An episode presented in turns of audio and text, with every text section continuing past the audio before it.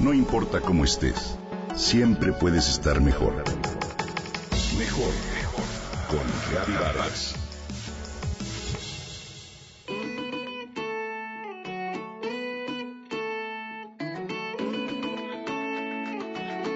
¿Alguna vez has viajado por carretera en una región de México en la que se siembre piña? La experiencia olfativa puede ser maravillosa. De pronto, mientras vas manejando, comienza a llegarte un aroma dulce y fresco que puede salir de un sembradío, de una bodega o de un camión de revilas. El aroma se vuelve antojo, un antojo irresistible y muy pronto te detienes en alguna palapa en la que vendan esta fruta deliciosa y pides que te pelen una y te la sirvan en rebanadas. Si el día es caluroso, lo cual es común en las regiones piñeras, la fruta te va a refrescar como ninguna otra cosa podría hacerlo. Y tu cuerpo va a recibir muy buenos nutrientes, fibra, vitaminas del complejo B, calcio, zinc, vitamina A y betacaroteno.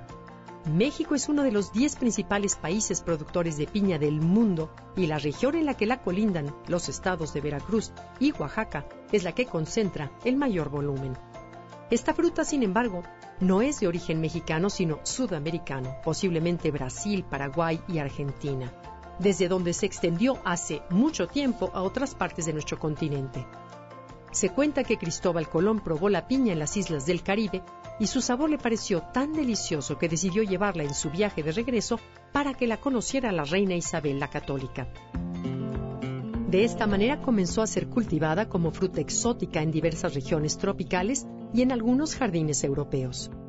Su nombre original es ananas, un vocablo guaraní que significa fruta exquisita, y así se le conoce en varios países de Centro y Sudamérica. Los españoles la llamaron piña porque les recordó los piñones del árbol de pino.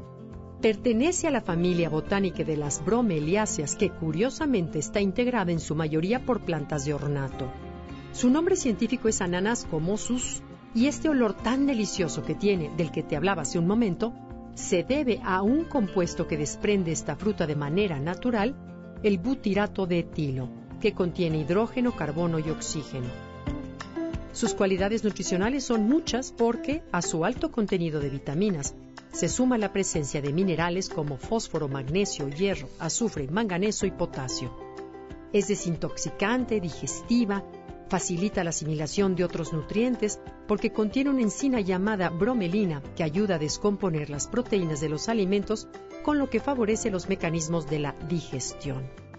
Hace algunos meses, en su cuenta de Twitter, el Instituto Mexicano de Seguro Social recomendó ampliamente el consumo de la piña y destacó que esta fruta puede ayudar a contrarrestar el dolor y la inflamación de las articulaciones, además de prevenir la formación de coágulos sanguíneos.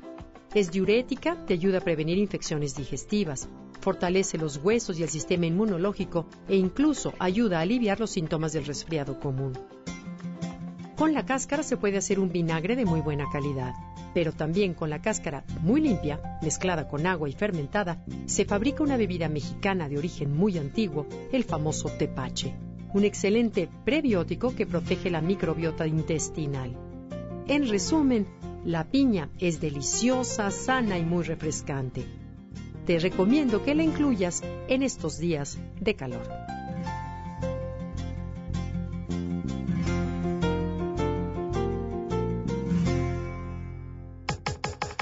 Comenta y comparte a través de Twitter.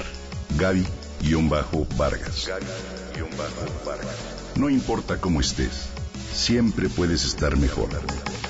Mejor con Gaby Vargas.